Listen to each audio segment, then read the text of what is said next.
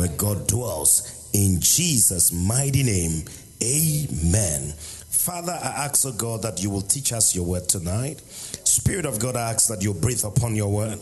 I come under anointing to teach, and your people are anointed to hear and be blessed by your word. Let none leave here the same. Father, let there be a touch of your presence upon their lives. Let things shift in their direction, and let things shift for them, Lord. In the name of Jesus, amen. Welcome somebody to your right and to your left to church. Ask them, what's up, yo? Ask them, you all right? Hallelujah. Please take your seats. Um, we, it's very important that we follow through with the teachings of previous month, of the previous month, because it will help us to appreciate um, our journey this year. Amen. So last month we taught on as being the burning and the shining light. And we said that the Lord, the mindset or God's idea is that we'll be a burning and a what? Shining light. And so John was called a burning and a shining light. And the scripture says, and they rejoiced to be in the light of John. Which means that our shining is supposed to affect other people. And how do we shine? We saw how we shine. We shine through the word of God. Um, we also saw in Malachi four, it says that Jesus is the Son of Righteousness, S U N. Malachi four two. He says, he shall arise on us with what? Healing in his wings. Praise God. And we said, we in looking at that month, we dwelt a lot in Genesis chapter one. So let's go there again. Genesis chapter one, the verse number one and two. It says, in the beginning, God created the heaven and the earth. Verse two, and the earth was what? Without form and void, and darkness was upon the face of the deep. And the Spirit of God moved upon the face of the waters. Why? To bring order because of chaos. Verse three. So the Bible says, and God said. So we see that primarily the way God produced light was through what? Saying. God said, let there be what? Light. And we also saw in that month in First John chapter one, the verse number five, it says what? God is light, and in him there is what? No darkness at all. At all. There is not an iota of darkness in God. And the Bible says as well in the book of James that Jesus or God is the father of what? Lights. If he's the father of lights and we are born of lights, then we are what? Lights. Hallelujah. We are lights. But we also established that we are not lights of the lesser order, but we are lights of what? The greater order, which is the greater light. The reason is because we take our shining and our nature from the greater light. Jesus himself even being what? The Son of Righteousness. Wonderful. If we have understood that so far, then we moved on to find out that as a light, the reason why we are lights is because we have become a city. And the scripture calls us a lighted what? City. And that lighted city does not need the light of the sun, the moon, or the stars. But the scripture says, the Lord himself shall be what? Our light. Now, Revelations Chapter number twenty-one. Let's go there. Maybe we'll start from there tonight. We're looking at matters in the garden tonight. Amen.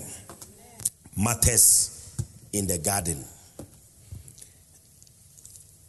Matters in the garden. Is there anybody here called Martha? No.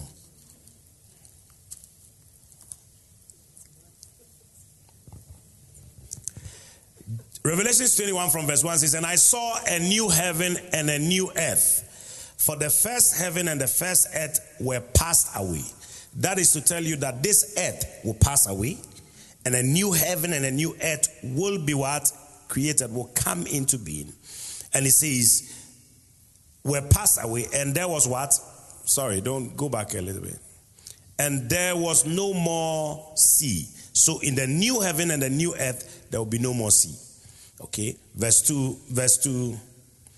It says, "And I, John, saw the holy city, comma, the new Jerusalem, coming down from God out of heaven, prepared as a bride adorned for her husband.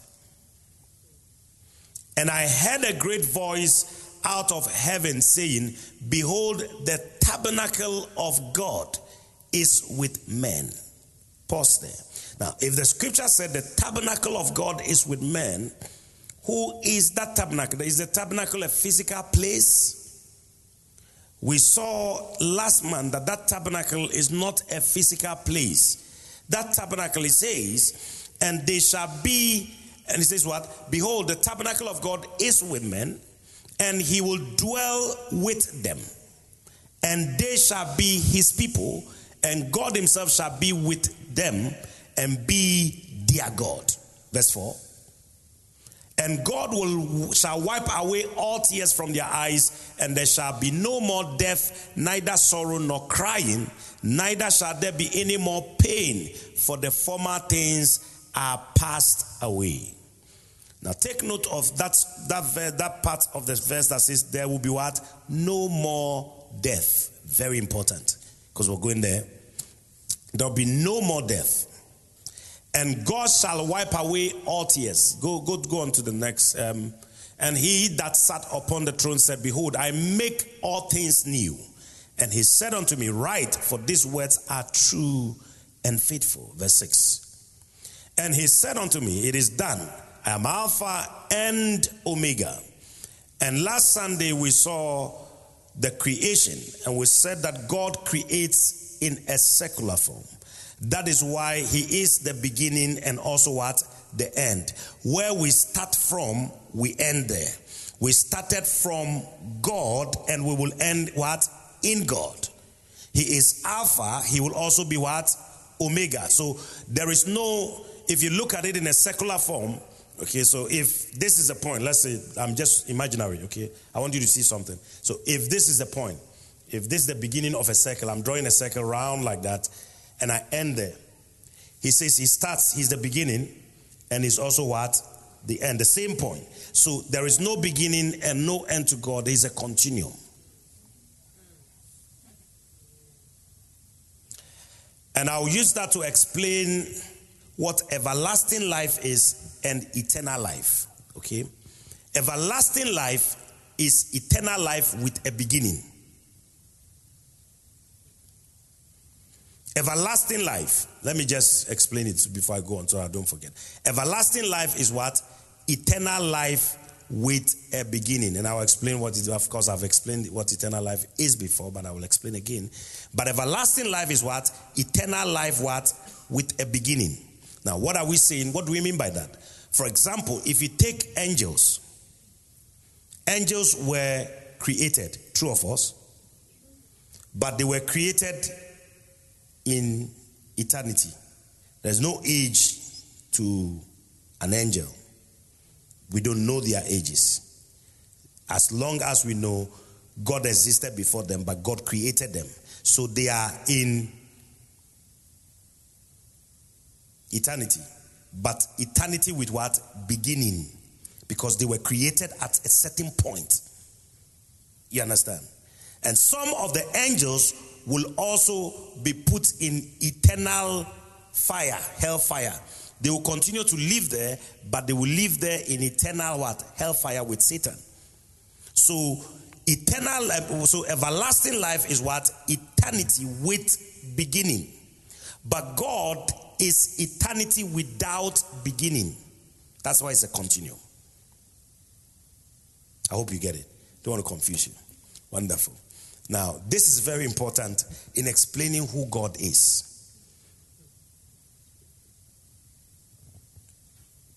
So I'm Alpha and Omega, the beginning and the end. All that beginning and end means that is that I don't have beginning, I don't have end.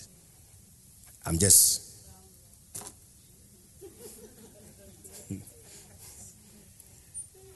Now, I will give unto him. So now he's making a promise. I will give unto him that is a test of the fountain of the water of life. So there is something called the water of life. If you are taking notes, you can write down water of life. I'll come to it. I don't think I can reach it today. Just write down water of life. Verse seven.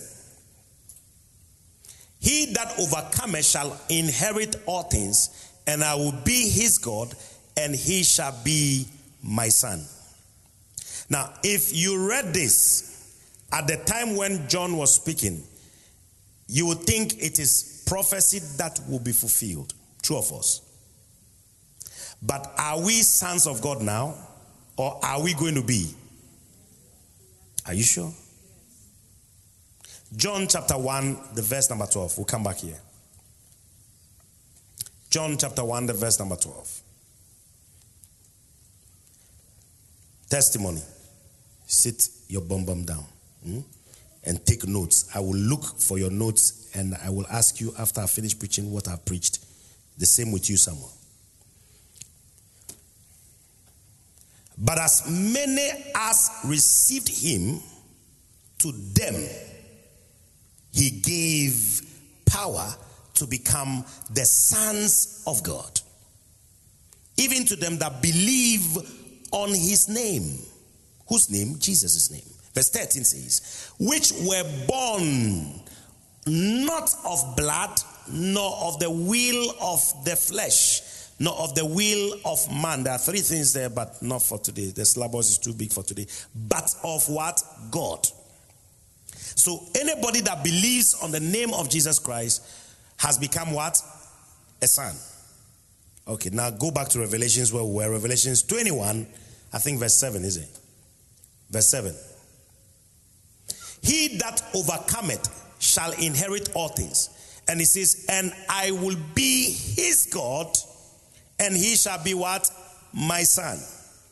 So Revelation is not, the book of Revelations.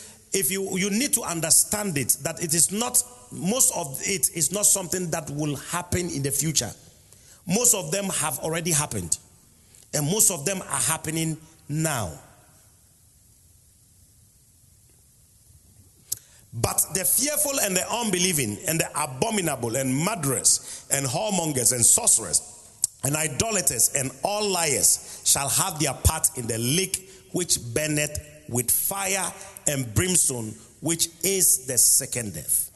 Now somebody is thinking, okay, I need to die before I see this second death. No, no, no, no. You determine that the moment you decide either to be born again or not to be born again. So this is just telling you where you will end if you made that choice. Nine.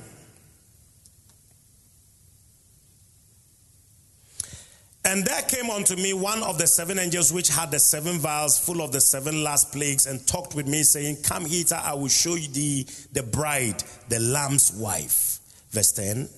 So this is all a discussion between an angel and John, who was seeing this vision.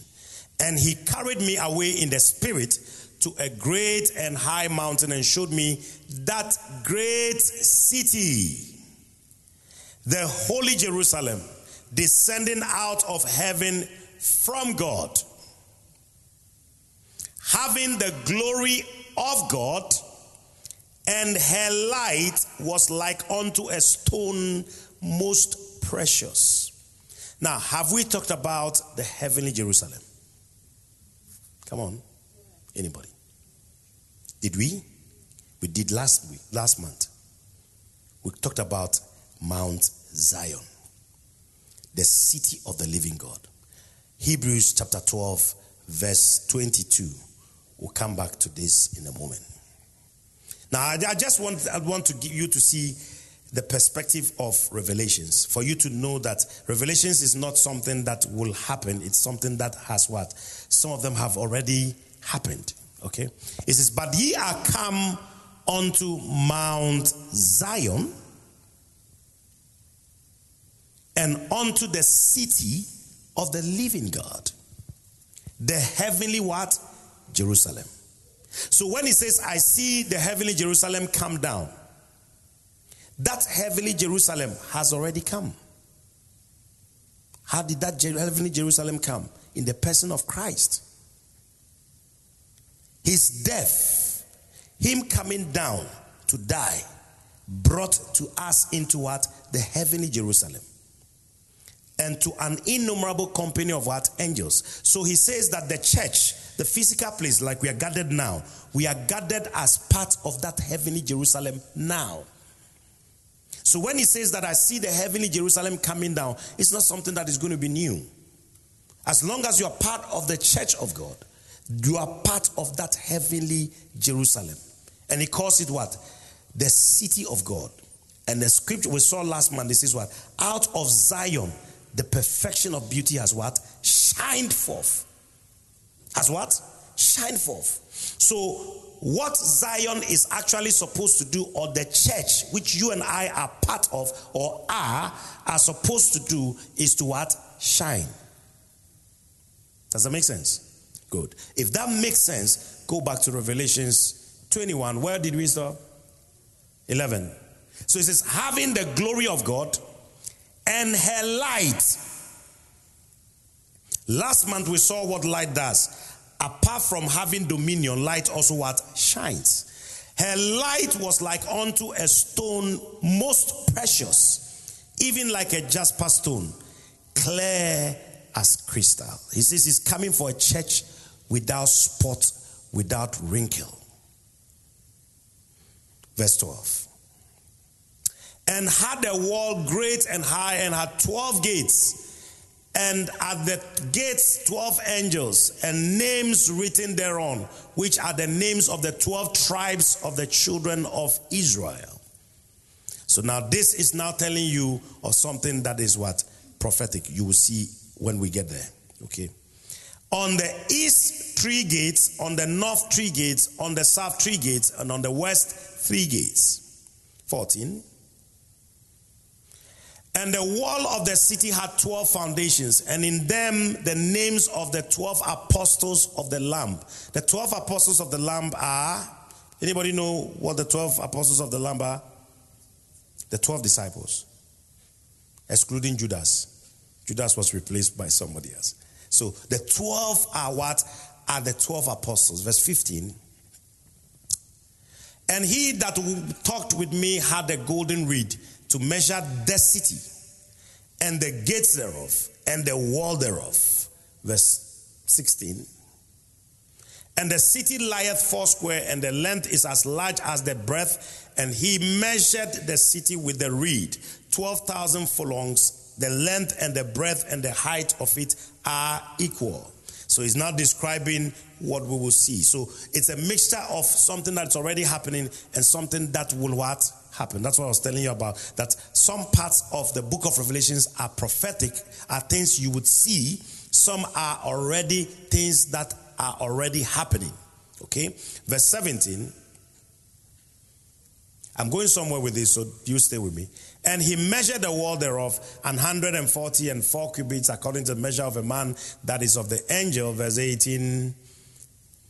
For I testify unto every man that heareth the words of the prophecy of this book. If any man shall add unto these things, God shall add unto him the plagues that are written in this book. Fire. Means don't add it. Whatever you see, just see it as it is. Verse twenty. He which testifieth these things saith, surely I come quickly. Amen. Even so, come, Lord Jesus. Come, Lord Jesus. Let's go on. Yeah. The grace of our Lord Jesus Christ be with you all. Amen. Verse, uh, we're in twenty-two. We're reading verse twenty, chapter twenty-two. We're not in twenty-two. We're in twenty-one. So how did we get here? Young man, behave yourself. You've changed it. twenty-one, eighteen. Okay, we've read all this actually. Oh, no, we've not. He moved to twenty-two. Please, pay attention. Don't make me read something I'm not supposed to read. They said I shouldn't add. And the building of the wall of it was of jasper, and the city was pure gold, like unto clear glass. Okay. twenty nineteen. And the foundation of the wall of the city were garnished with all manner of precious. This place is all not of too much importance to me. Jump to chapter twenty-two, verse one.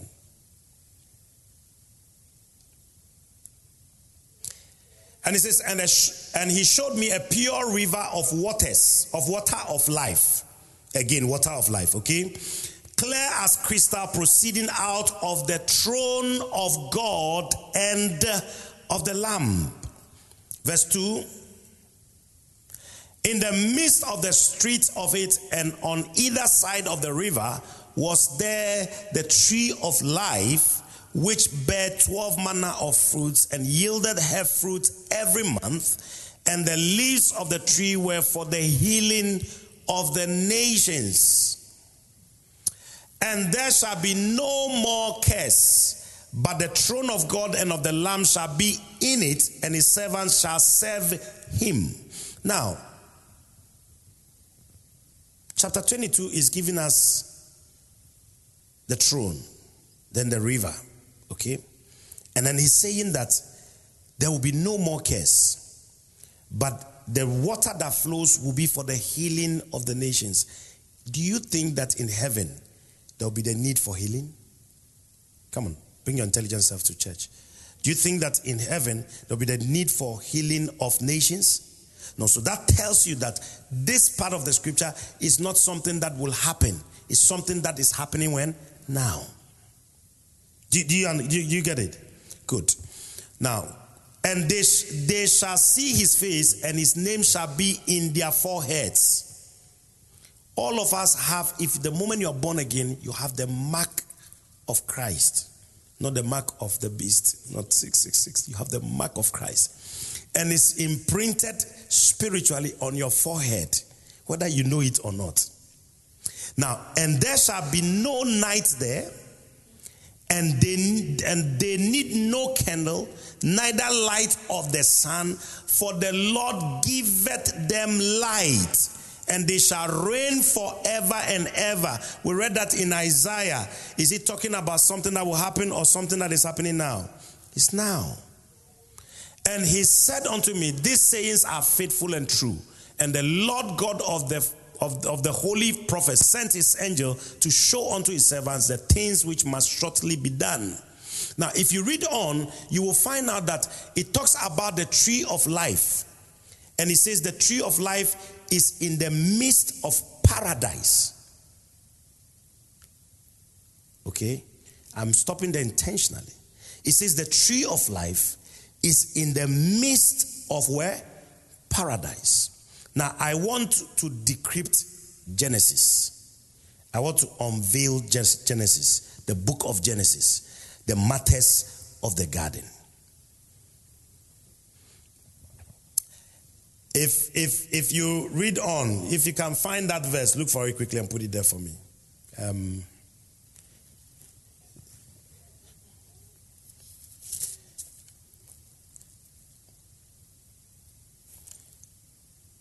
Mm, mm, mm, mm, mm, mm, mm, mm, mm, mm.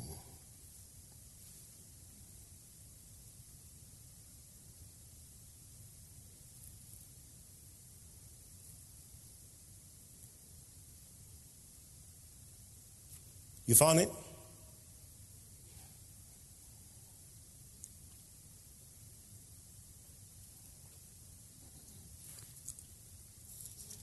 Google it for me. Somebody Google it.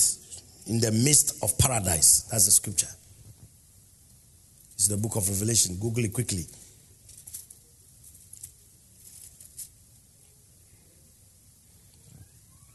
The tree of life in the midst of paradise.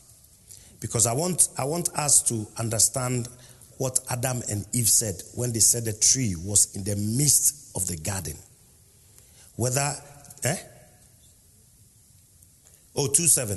Okay, yeah, Revelations two seven. Go, go, go there for me. Yeah, it says, he that has an ear, let him hear what the Spirit saith unto the churches. To him that overcometh, I will give to eat of the tree of life, which is in the midst of the paradise of God. So it's Revelations two seven, sorry. Revelations two seven. In the midst of what? Of the paradise of God. So now the question is, is Eden the paradise of God? Is Eden a physical place? Go to Genesis now, chapter two, from verse one. Now let's get into the message.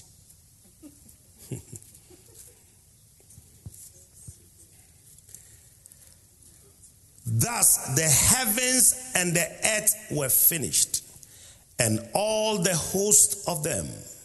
Go on. And on the seventh day, God ended his work which he had made, and he rested on the seventh day from all his work which he had made. And God blessed the seventh day and sanctified it, because that in it he had rested from all his work which God created and what? Made. And we said on Sunday that the creation is spiritual. It's a blueprint, it's a pattern in the mind of God. It's the intention of God, what he wanted to do. Okay? Now, these are the generations of the heavens and of the earth when they were created in the day that the Lord God made the heaven, the earth now, and the heavens. And I said that the beginning, when it says that these are the generations of the heavens and the earth, all throughout creation, what we saw from Genesis chapter one, heaven, earth, heaven, earth. And the reference point is to Elohim, that's God the strong one. But when it came to the creation or the proper formation, which is a process, God's name changed from that point onwards, because it is now referencing from earth to heaven. So it says that, and in the day that the Lord God, Yahweh, Elohim,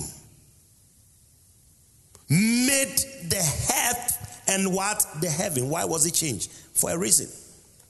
And we explained the reason. The reason was because the hand of God had to reach out to earthly man, so that he can breathe his life into that man, so that that man can now have the life of God. Verse five. And every plant of the field before it was in the earth, and every herb of the field before it grew, for the Lord God had not caused it to rain upon the earth, and there was not a man to till the ground. But there went up a mist from the earth and watered the whole face of the ground. Now, pause. Genesis one, twenty-six and twenty-seven, he said God created man. Now, chapter two, he's telling us that man, there was no man to till the ground. Now, go back, go back to Genesis chapter one, verse twenty-six and twenty-seven. And God said, let us make man in our image, after our likeness, and let them have what? Dominion over the fish of the sea, and over the fowl of the air, and over the cattle, and over all the earth, and every creeping thing that creepeth upon the earth. So God created man. How did he create a man? It was a blueprint, God's intention. And God's intention was that the man that he will create will be in his image and his likeness. And I'm going to, after careful study, I saw something as I needed to point out. So God created man in his own image. In the image of God created he him. No mention of a name. Him.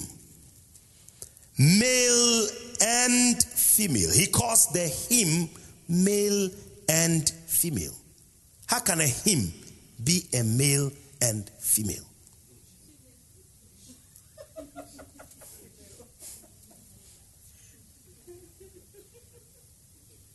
Male and female created he them, yet is a man.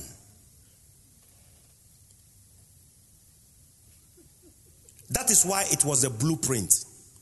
In the mind of God, inside the man was the woman. But that was not yet done yet.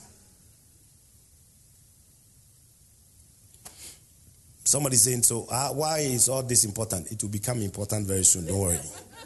Enjoy this part, because we're going somewhere. We need to build up slowly. I don't I have to take my time. Okay, verse, now, so we see this happen, then verse twenty-eight, he blessed them and blah, blah, blah. Yet there was no man. Chapter two, he's telling us that he created a garden. There was no man. Verse seven of chapter two, please. And the Lord God. So from here onwards, we see that it is now Lord God. Elohim, Yahweh, Elohim. It's always Elohim, Yahweh. Because what? Sorry, Yahweh Elohim, because now it is referencing what God is about to do with the earth, with the dust. And I said that that is where we have that cycle, the, the circle, I beg your pardon, which is to say that whatever we would ever be in the physical was already always in the Spirit of God. So we came out of his spirit, we became physical, we will go back to his spirit. That's always been the plan. And the Lord God formed man. So what is the difference between the creation and the formation? The formation now is the process. So physically, has to put this together, use the clay, start molding him, molding, make leg. But when he finished all this making, the man was just still lying there like that. A pile of clay. A dust. Because he formed a man out of what? Dust. And the Lord God formed man of the dust of the ground. That's why if your body is dirty, if you clean, clean, clean, you see a lot of dirt, dust.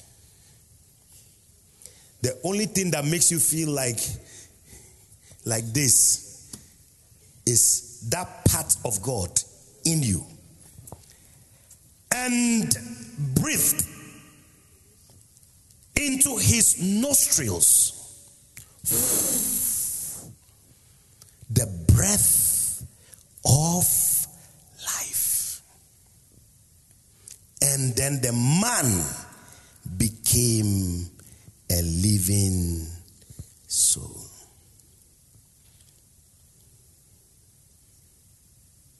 And the Lord God planted a garden eastward in Eden. And there he puts the man whom he had formed. He's choosing his words carefully. Whom he had what? Formed, not created. Because the creation part has been finished with the formation. Anything you want to become, it first comes from the creative part of you before it becomes a formation. Until you can see it in your spirit, you can never touch it physically. Same with anything. You want to see an architect build? He has to draw a plan. Then he builds according to what? The plan. An engineer, he has to put a plan of whatever machine he's making. Then he builds according to the plan. So you find out that most mechanical things, after they have built it, they now draw the blueprint and attach it to your gadget. So whichever country it is taken to, as long as the engineer can read the plan, if something goes faulty, the engineer can look for that part and they will show you. You have to study in that direction to know what to look for. or else you fitn't try it. Then they fix it. So whether Japan, anywhere, as long as they have the blueprint, they can replicate it. So anything that will be physical first needs to start from where? The spirit. Now, and the Lord God planted a garden eastward in the, in the Eden, and there he puts the man whom he had formed. Now, but the question I want to ask is, before he said he wanted to create man in his image and in his likeness. When he formed him, we didn't see any image and any likeness again. That's what I said. I, after careful study, I found out that man was not created in God's image and likeness. Sorry, was not formed in God's image and what? Likeness. It has always been his intention and plan.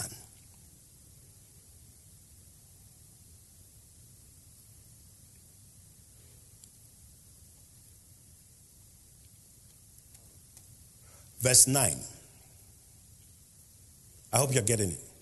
And out of the ground made the Lord God. So I told you, from here onwards, it's always been the Lord God, the Lord God, the Lord God, because everything now has to do with the earth. To grow every tree that is pleasant to the sight and good for food. The tree of life also in the midst of the garden, and the tree of the knowledge of good and evil. Now the question is, the tree of life, was it a physical tree, physical fruit that could be eaten?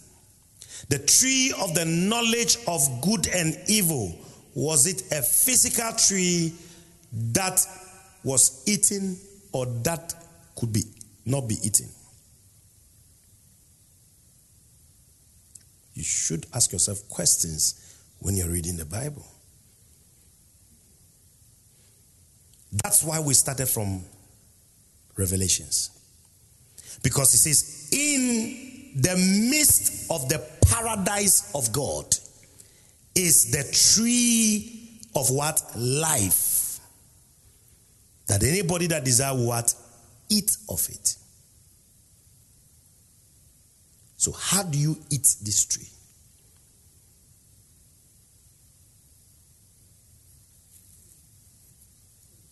So did verse okay, verse ten. And a river went out of Eden to water the garden, and from whence it was parted and became into four heads. Okay, jump to the verse number seventeen for me.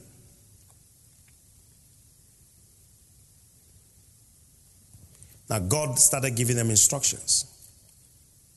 Start from verse sixteen, sorry.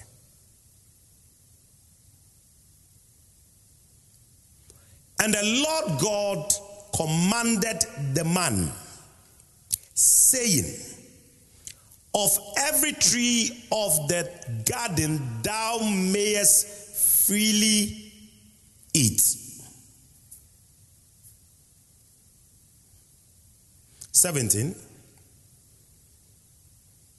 But of the tree of the knowledge of good and evil thou shalt not eat of it. For in the day that thou eatest thereof, thou shalt surely die. And we said last year, it means you will die, die. Two deaths. Which means you will die first as a created being, and then you will also die as a formated being or formed being. So you will die in the spirit, you will die what? In the flesh.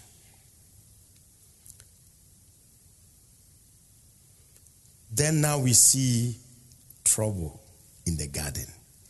And the Lord God said, it is not good that the man should be alone. So all this while God is giving man instruction. Adam, the man, was not just a human being. Adam, man, was a nation, an institution, a generation. Because out of him, every other being will come out. So, and the Lord God now said, it is not good that the man should be alone. I will make him an helpmeet for him. Trouble, trouble, trouble. nineteen. And out of the ground, the Lord God formed every beast of the field. So now take note. Now God is now beginning to form the beasts of the field from the ground. Still clay. Anytime you eat goat meat, you are eating clay. Anytime you eat pig, you are eating clay. Anytime you eat, it's just dust, feeding on dust. I, I'm just trying to be a little bit graphic, but out of the ground, the Lord God formed every beast, lion, goat, whatever. That's why when they die, they get rotten, they become like the ground, the dust of the field, and every fowl of the air, and brought them unto Adam to see what he will call them. And whatsoever Adam called every living creature, that was the name thereof. I'll come to the tree and then we'll close there. Okay. And Adam gave names to all cattle, and to the fowl of the air, and to every beast of the field. But for Adam there was not found an helpmeet for him, which means he was looking among the goats and the cats, looking for somebody that looked like him, that he could marry. That's why it's very strange today that you find some people saying they are marrying their dogs, they are marrying their cats. You know that definitely something is wrong. Even Adam could not marry himself. He didn't even see himself desirable. He said, okay, I want to stay alone. Yeah?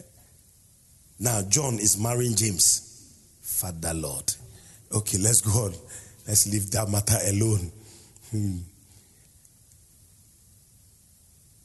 And the Lord God caused a deep sleep to fall upon Adam.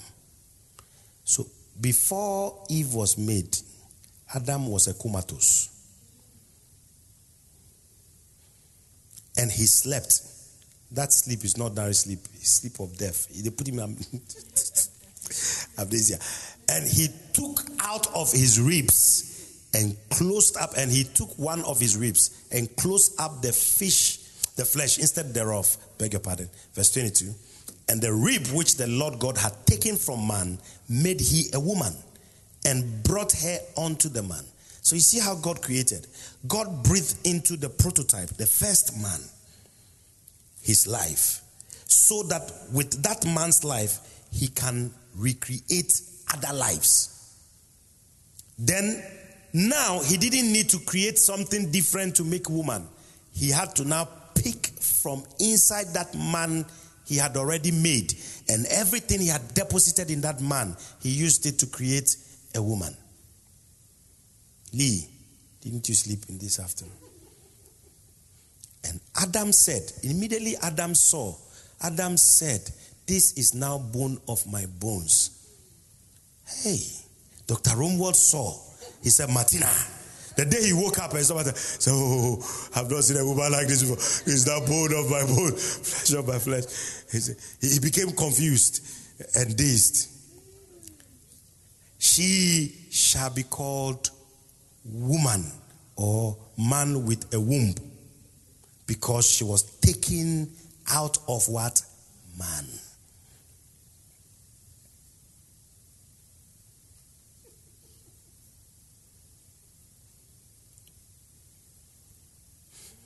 Then we jump to chapter three. Now, the serpent was more subtle than any beast of the field. Which means this serpent was also created like God's creation from the dust of the field. Which the Lord God, Yahweh Elohim, had made. And he said unto the woman, No, no, no. It's God that was, it's, it's Adam that was speaking to these animals. Now, if this animal is beginning to speak to you, you should start thinking something is wrong somewhere. And he said unto the woman, yea, has God said, ye shall not eat of every tree of the garden? There. three, verse three. No, no, no, verse two, sorry. No, go back to two. And the woman said unto the serpent, we may eat of the fruit. Somebody say fruit. Very important, because I'm going somewhere with that thought. We may eat of the fruit of the trees of the garden. What do you eat from a tree? Fruit. But of the fruit of the tree which is in the midst, who told you to tell this beast? The beast did not know that that tree was in the midst of the garden. In the midst of the garden, God has said, ye shall not eat of it, neither shall ye touch it, lest ye die. Was she the one God gave the instruction to? So, where is she getting this thing to add to the, all this grammar?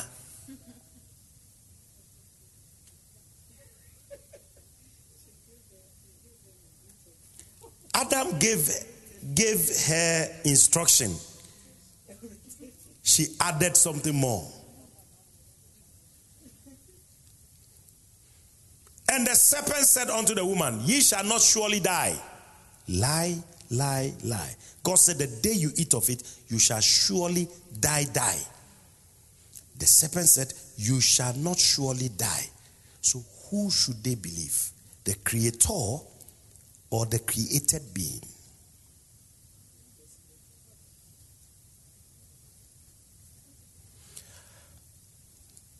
This is a part that Adam and Eve did not know of, which the beast knew of.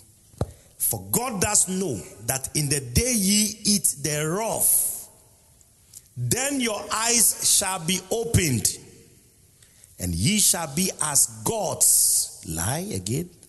Knowing good and evil, true. So all along in the garden, there was good and evil in the garden. Somebody is asking, why did God put it there? He put it there for the simple reason of making sure the man will be able to follow his voice. Because Satan, before this time, Satan used to be the vice regent of the earth realm, or the cosmos then. And the earth realm was, he, he was in charge of the then created earth realm with his angels. And he caused chaos before God came and saw the chaos. And God said, let there be light. So this man that became, that caused chaos. The reason for causing confusion and chaos on the earth was because he had already disobeyed the voice of God. So he knew that if these people also disobeyed the voice of God, they will get to know good and evil. And they will become like him, a rebel. So he wanted them to actually become rebels like him. And when, and because the reason is this, you see, the man was a prototype, was God's finest creation. That was why in the creation, the man was actually the first to be created. Take note when, sorry, I beg your pardon. It was a, he was the last to be created, because after God created the light, moon, everything, everything, days and nights, when he got to man, he says, now let us make man in our image. But when he came to the formation, man was the first he formed before other beasts were formed. To show that man was his finest formation. the best of his formation. And he had invested everything, including himself. The Bible says he breathed into the man, and the man became what? A living soul. Not a living spirit, a living soul, which means he was still a natural man. He would still operate by his senses. But God wanted to make sure that with his senses, he can obey him. And he disobeyed. And when the woman saw that the tree was good for food, and that it was pleasant to the eyes, and a tree to be desired, to make one wise, which physical food do you eat to become wise?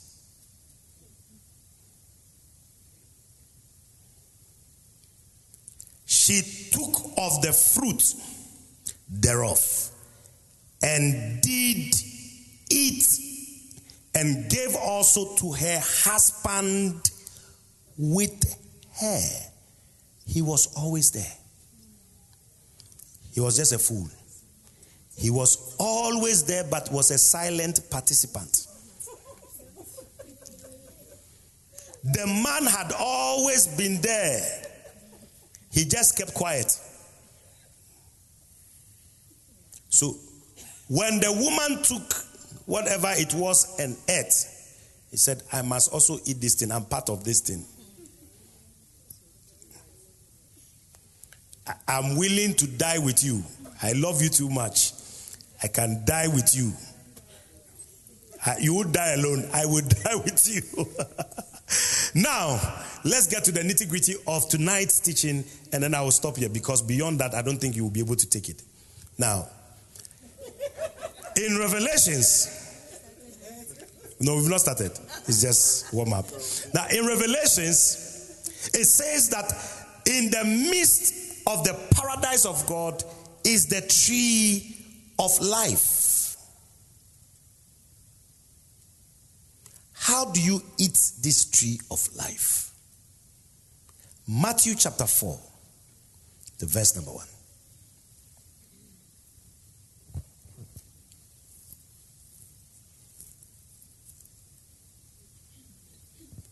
But he answered and said, it is written, man shall not live. I didn't say verse, verse four, but okay, you've gone to verse four. It's where I'm going to go to, but you stayed at the verse four. It's fine. Verse three. Start from verse three. Maybe it'll be better. And when the tempter came to him, he said, if thou be the Son of God, command that these stones be made bread. What do you do with bread? You eat it. Very good. Verse four. But he answered and said, it is written, man shall not live by bread alone, but by every egg that is added to the bread for tea. No, no, no, no. Let's read that to you. It's about it. He asked and said, it is written, man shall not live by bread alone, but by every word. Somebody say word. That proceeds out of the mouth of God. Which means that the way you eat bread is the same way you can eat the word of God. I'm going somewhere with this. The way you eat bread is the same way you can what? Eat the word. What Jesus was revealing here is that it is not only physical things we eat. We also eat things spiritual. The word.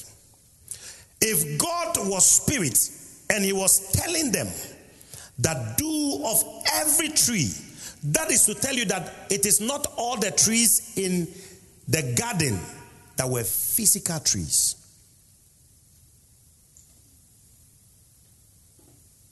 Are you understanding this? It's not all the trees in the garden that were physical trees. What then were they? Words. Instructions.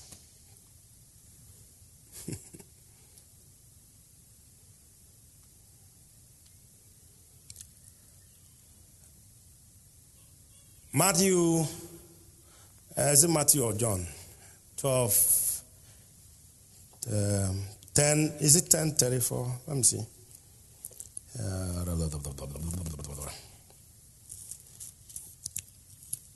what defiles a man?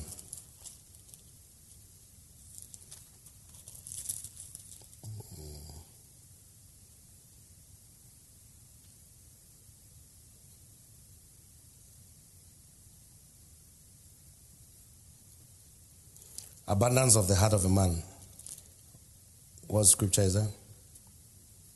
Hmm? Somebody help me. Matthew what? Matthew fifteen from eleven. Let's read that. Now that which goeth into the mouth defileth a man, but that which cometh out of the mouth, not that which goeth into the mouth of a man, I beg your pardon, defiles a man. But what what comes out of his mouth defiles a man. twelve. Then come his disciples and said unto him, knowest thou that the Pharisees were offended after they heard this saying? So what defiles a man and causes a man to sin is not physical food that he eats. Adam and Eve, I want to submit to you, did not eat physical apple.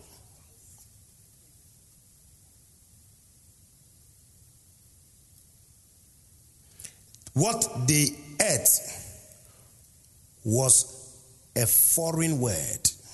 They spoke words that were foreign to what God instructed. That was what defiled them.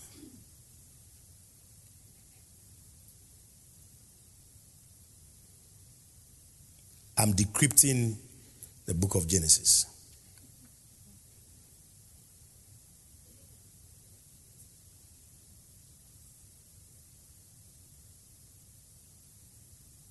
What defiled Adam and Eve is not a physical apple.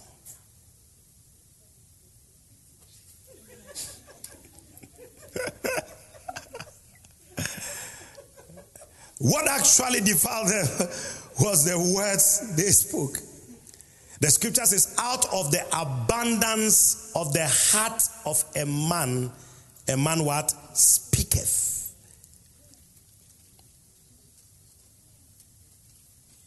And it is what you speak that defiles you. And the scripture says, we shall be judged by what we say. Now, finally, before I drop this thing, how then do you eat of the tree of life? By speaking. Romans ten. From verse nine. So the tree of life was not always a physical tree.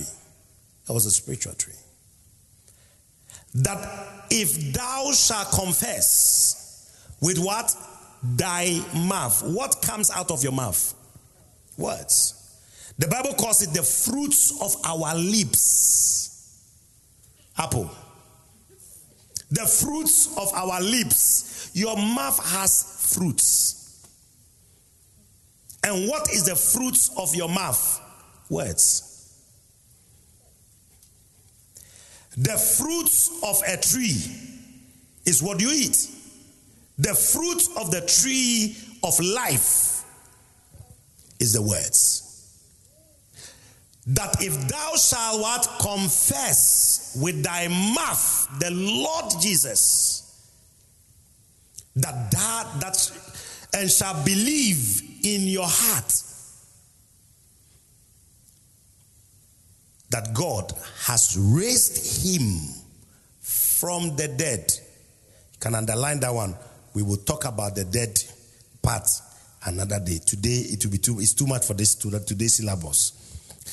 Thou shalt be saved.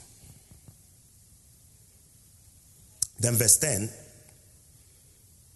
It says, for with the heart man believeth unto righteousness, but with the mouth confession is made unto what? Salvation. That's how you eat the fruit of life. In the midst of the paradise of God, which is there now. Where that's where we are now. We are in God's paradise now, in Zion. And in Zion, you eat of the fruits of life. Out of your mouth, you shall be condemned. With your mouth, you can die. That's why there are a lot of people dying now. They are not dying because there is a virus in their body. They are dying because of what they are saying.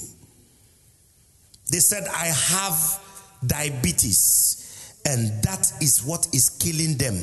Not because there is anything in their body, but because they have believed that a man said you have diabetes. When you go to a medical doctor, the medical doctor can give you a condition and say, this is your condition.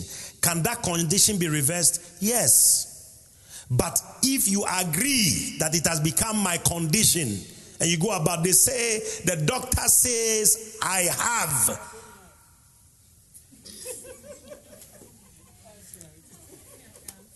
How did you have it? Somebody told you.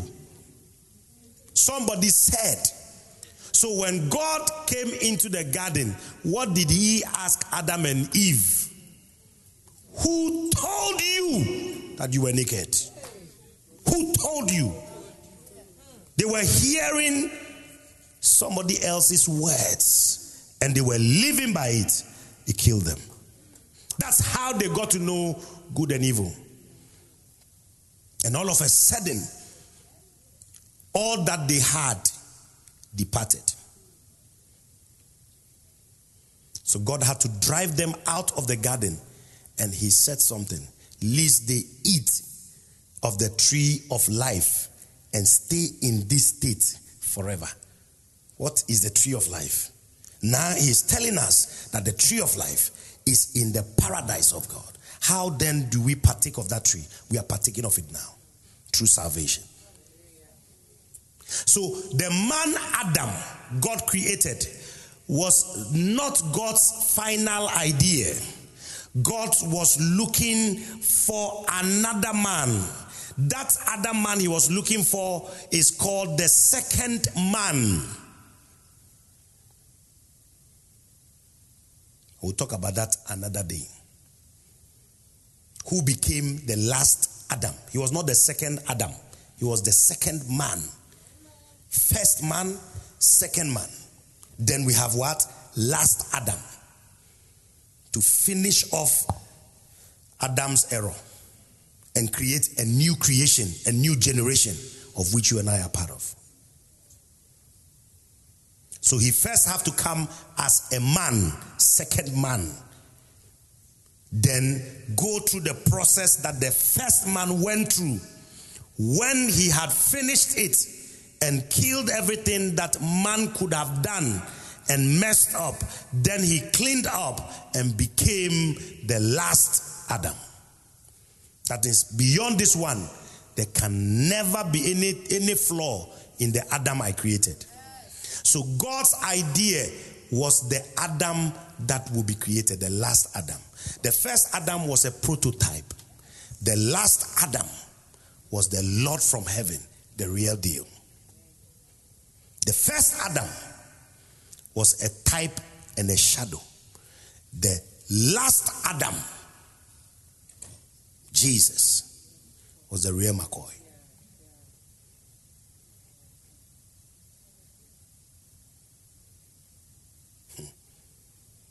So we'll, we have a journey to go to through this month. Hallelujah. Have you been blessed at all? Yes. Have you learned something? Yes. Hallelujah. Yes. So start speaking right. Alima, you're not happy with those guys, eh? God punished them that they turned uh, the Adam, Adam's thing to become an apple. Yes, any questions for me? I'm done now. I think I'll take questions now. Um, you can go and listen to it again and again. Now, there is going to be a social media challenge today and Sunday, and there will be a cash reward. We want to see how many people are following E W G on social media, and also the SoundCloud. You have to top it with how many messages you have listened on the SoundCloud, because I'll be able to find out from there. Dear, from starting from tonight, like right now, pray it has started.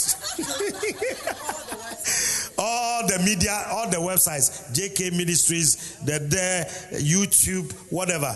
As many that will invite more people to subscribe to our YouTube channel. You, we are, we'll be monitoring all that. So there's a social media challenge.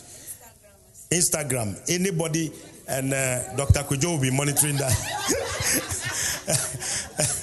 All right, let's take questions. Let's take questions. We will announce it Sunday as well. So it will go on from this week onto Sunday. And then we'll finish the coming Sunday, and then we'll start again depending on how who won the first week. We're running this for the next ten weeks. Yes, sir. Yes, as we, uh, just a clarification. Yes, please. Genesis two seven. Yeah. Said uh, God formed a man. Mm. Genesis one twenty-seven. Mm. God created uh, male and female. That's right. Genesis two twenty-one. Mm. Uh, God made a woman from Adam's ribs. Mm. So I'm just like confused here. If you can clarify on these three scenarios. Okay, the first one, God created man. He made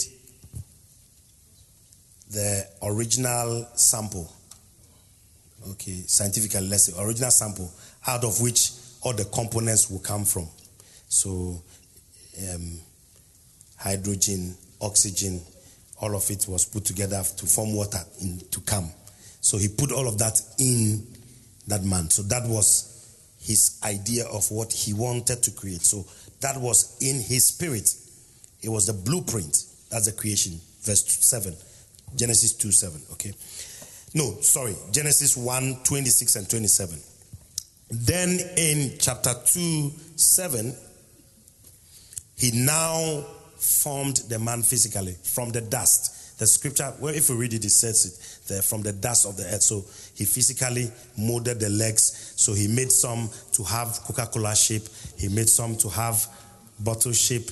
He made some to have all kinds of shapes. You know, God is a God of variety.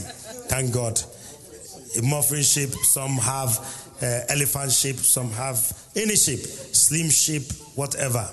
And then he dumped us on different, different um, planets, um, different, different, uh, planets, uh, different countries based on our genes, so that we'll reproduce after our kind. I'll talk about producing after our image later. Um, Adam did that, so we'll talk about that later. Um, so, um, now, after creating or forming the man, he now breathed into man. So from that man, remember he had already said in Genesis uh, one twenty-seven that the man, out of him he has created he, him and she. So that was always his intention, that out of that man, he will produce a woman. Okay, so after he formed the man physically and breathed into the man, he doesn't need to go through the same process again to form another human being. He just reproduced from the one he has already created. That is to say that whatever God has created now, all we can ever produce is already in everything he has created. So, for example, if you need to create a baby, it's already inside you. You just need to do what you need to do and a baby will come. Amen. See how uh, um, Soja is laughing now. He's uh, excited about this one. So just, just do what you need to do and the boy will come. Amen. Yeah. Just do what you need to do and receive your boy. Amen. And, uh, and for your information, the first man uh, is believed to, to originate from Tanzania. Thank you. Amen. I believe. I believe. I believe. For your information, the first man came from Tanzania. Scientifically, they have, they have uh, that's the research. Yeah. Yeah, they have found that. Yeah, the research has, has, has declared that the first man came from Tanzania. And we agree. We are not contesting. All right. Any more questions? So, okay, let's take a question from there. So, is it safe to say even Eden is not physical garden? Um, possibly, yeah. Because there's no physical place that we can say Eden is or the paradise is. Okay. Um, that's why it's not geographically, it's not been located anywhere. so, so it's very safe to say that, um, unless there is a, a geographical proof, of course, we can accept that. Definitely, um, what God created was both physical and spiritual. You, you understand? He created the earth, then he created a garden. And then put the man in that garden. So that's so it's it's safe to say that, yeah. Just as we are here now, we are on earth, but we are also in a spiritual realm. We operate with a spiritual realm. So that is there, even though we may not see physically with our physical eyes. Yeah. Okay. I will take the questions from the back there. Okay. Yeah. Thank you. Yeah. Um, Genesis chapter three, the beginning, the uh, yeah. verse one. Yeah.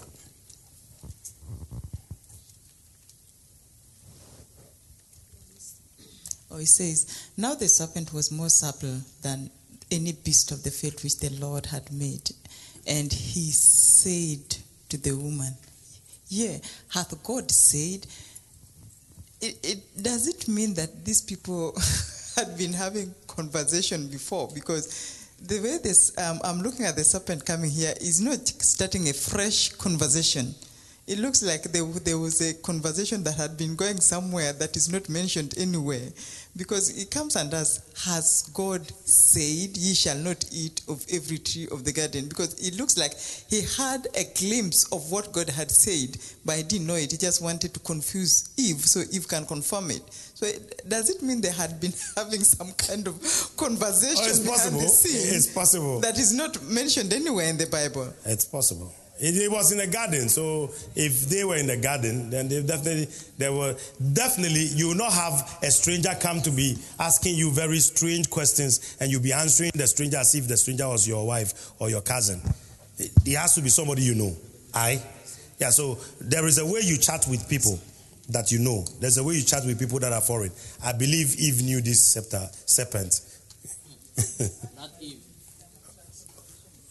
Oh, yes, of course. Adam and Eve have had that conversation. How would Eve know that we should not eat? Definitely Adam told him.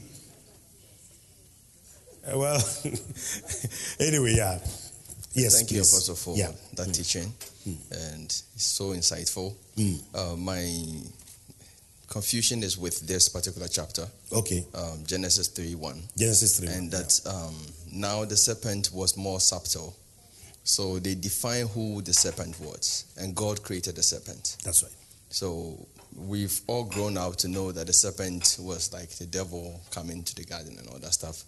But with this one, it actually gives you the nature of the serpent. So God created it as the serpent. And the serpent came to the garden and caused a commotion in the garden. I don't see the link between the serpent and the devil. Okay. Yeah. All right. I will explain that. I will decrypt that. Um, now, if you look at that and you just read it from the surface, it says, now the serpent was more subtle than any beast. Um, other versions will say, than any cattle. So it was among the cattle family. It's not the walking snakes that you know before. It was a, it was afterwards that God made pronouncements on the serpent Now, this beast had intelligence. Everything God created, I believe I've said it here before, that everything God created and has created has intelligence. The rocks, the stones, they all have intelligence. For example, if you take a dirty diamond, the diamond, after you have cleaned it through some processing, it comes out speaking to you. Buy me, buy me, I'm nice. Buy me, take me home, I'm nice. Even gold, they all have intelligence. When they go through the process of the fire, they speak to you. They change form. Now, with this serpent, what Satan uses is Satan, remember the scripture tells us in the New Testament and reveals to us that the angel or demons can turn even into angels of light, which means that the serpent, sorry, I beg your pardon, Satan can use anything, including a rat, including a chicken, including a cat, including that dog you like so much. And they still use them. Demons still use things we call familiars.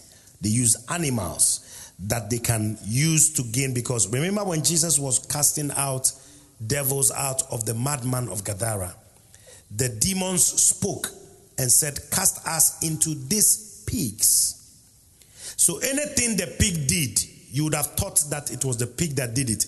But actually there was a spirit in that pig that drove the pig into the sea. Pigs naturally will not run into the sea. You get it?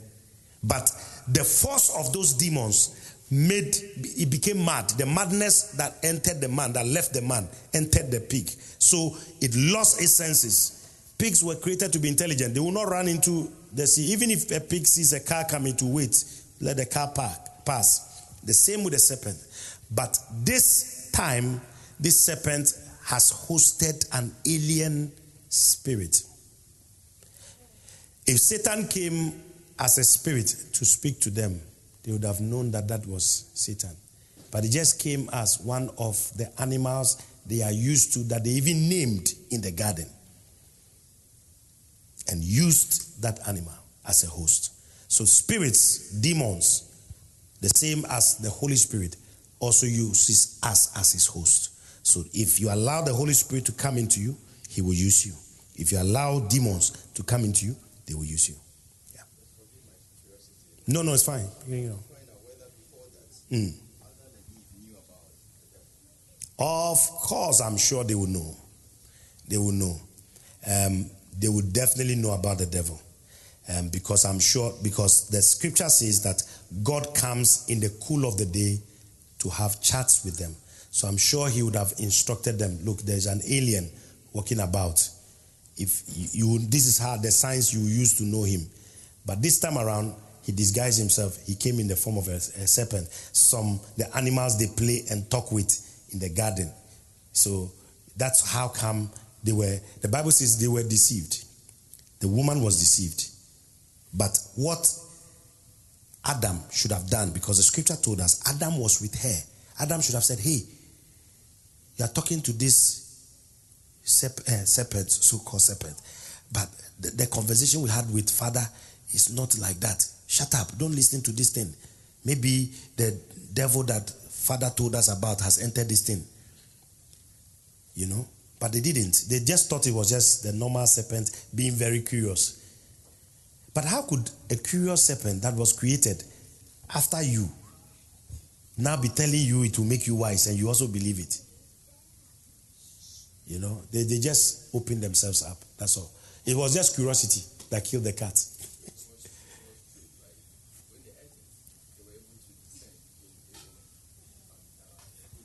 Of course.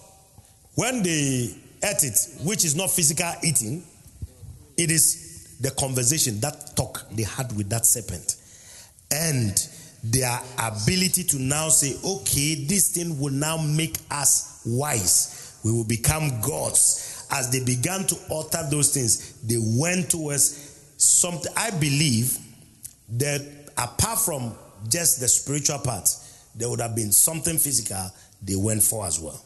And then, lo and behold, they will just realize, who, I've entered into something else. I've become something. And from that point onwards, they couldn't change again. they, they were in another state. Yeah.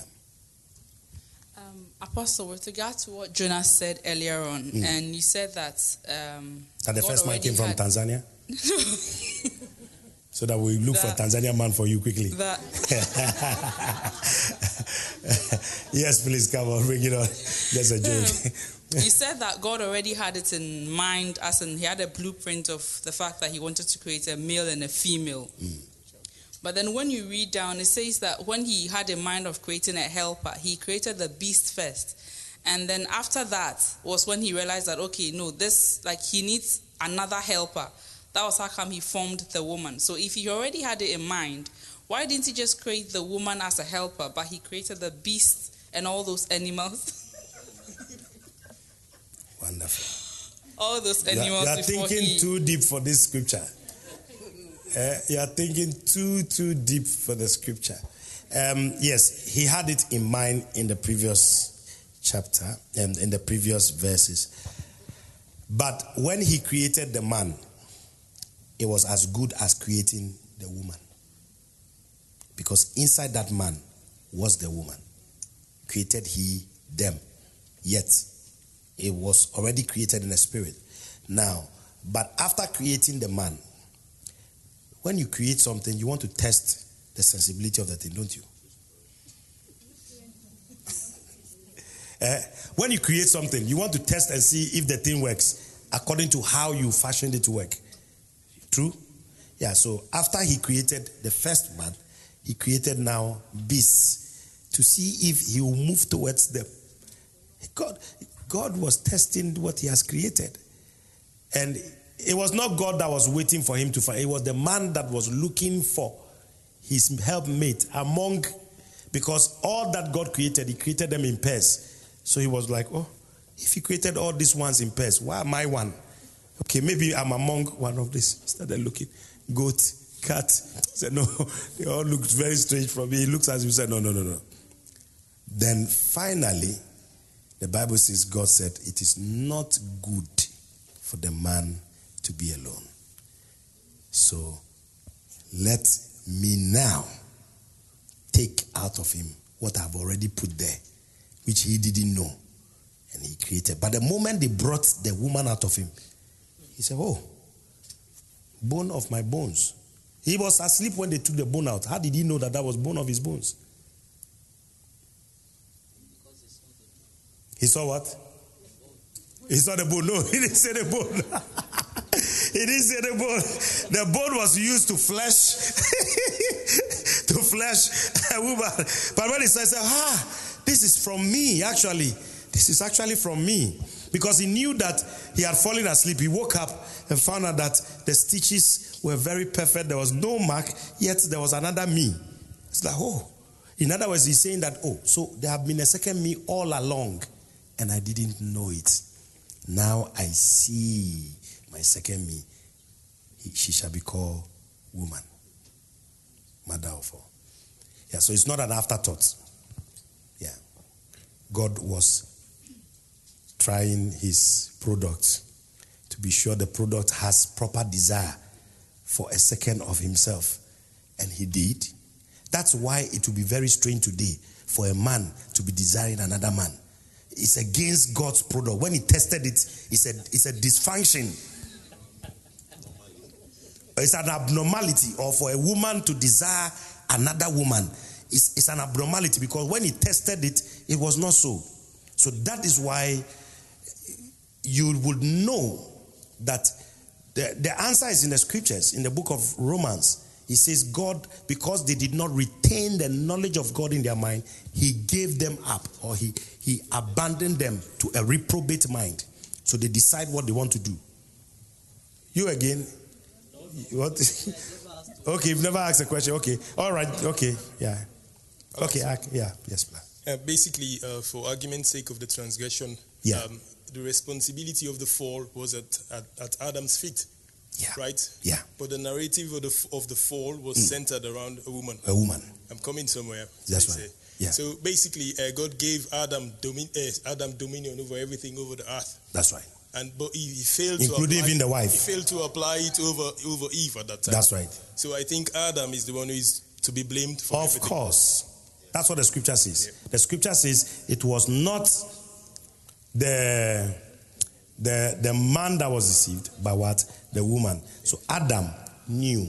His eyes were open, and he still willingly. So he's the one to be blamed. But my question to that is, does it mean yeah. that uh, a man's weakest link is to a woman? That's why the devil... I am not going to answer this one for wisdom's sake. Okay, I'll answer. For argument's sake. For argument's sake. Okay. For argument's sake, don't quote me on this one, but for argument's sake... When you go home and they don't give you supper tonight, don't blame me. But for argument's sake, I will answer. Eli, you are so excited tonight. Yeah, for argument's sake, I wouldn't say per se that a woman's weakest link is the a man's weakest link is the woman. The reason is this. the the re, the reason is this. Um, when the woman ate the fruit, he had a responsibility to say, I'm not eating. He was the first man. If he had not eaten, he could have still found a way to reverse that error in the woman. But he willingly chose to eat. I don't know why he was afraid. But haven't you heard the story before of the man of God that said, any man that does not, that does, is not controlled by the, any man that's not controlled by the wife should come forward. So, every man came forward. no, no, no. Everybody raised their hand except for one man that came forward. So they... Ask you, man, so is it true that your wife does not control you? He said, well, of course, my wife just told me to come. He said,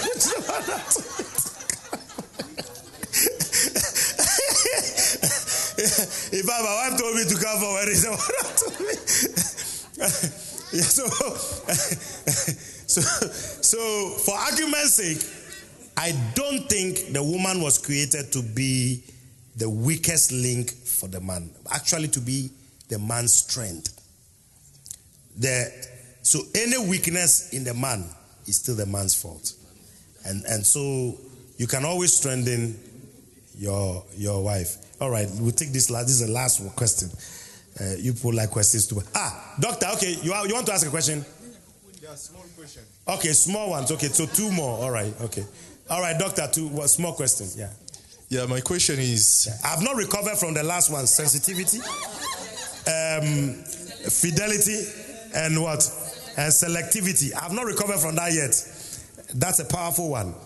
Yeah, please, bring it on. And that was the only introduction.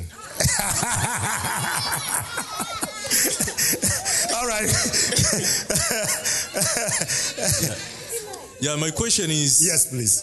Adam was the one who was given instruction, but That's right. yeah. from the... point of disobedience, yeah. I've seen Eve was the one who was, was started with uh, getting that contamination. Yeah. Then nothing happened. Mm. Then after contamination moved to Adam is when now they discover they were naked. Why yes, was that thing happened? To wait until the thing moved to Adam and not uh, the thing to Adam. No, no, no, no. It was not like a whole long process. You see how doctors receive the scriptures? These doctors.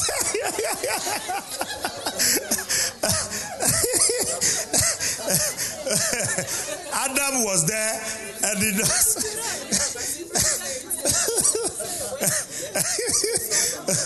Oh my God.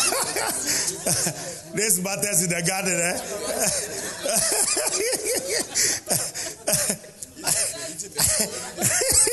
I think there's a good answer here. Now let me give you the good answer they are telling us. He said that from what Isaac is saying, I'm quoting from Isaac now. The wife is not here, but I'm quoting from Isaac. Now, Isaac is saying that when Eve ate the thing, Adam's eyes opened. He said, saw, he said, hey, what am I seeing here? So let me also eat quickly so that I can become like that, so that they can continue doing whatever.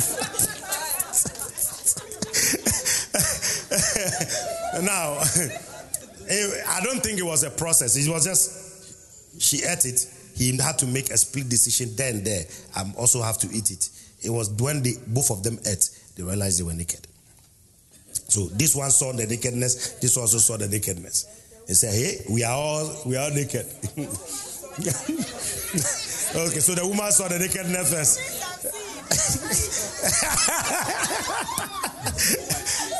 All right. This, this syllabus is beyond, it's beyond this class. That if I don't get you people coming back next Wednesday for the next lesson, you see what I'll do to you. Shekuli, let's finish this. Apostle. Yes. For me, it's just curiosity. Okay. In this world we are living today, mm. there are more women yeah. than men. Okay. As a question was asked today by just somebody who mm. was trying to evangelize to. Mm. So, if now every man... Mm. I believe, this is what I believe, yeah. that every created, I mean, every man created, there should be an Eve for them. So what about those ones? If if every man today was to get their Eve, mm. what about those ones that are remaining? Uh, who told you that there will be some remaining? Have you researched to find out that there will be some remaining?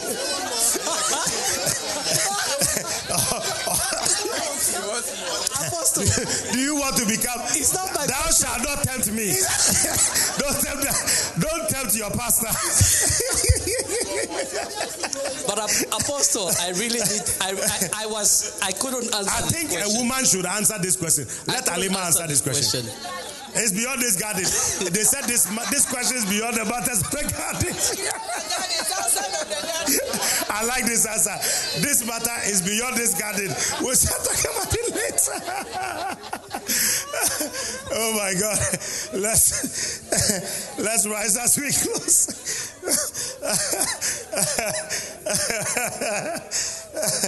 Oh my God. You these people, eh? God have mercy on me. And deliver me from church members like you.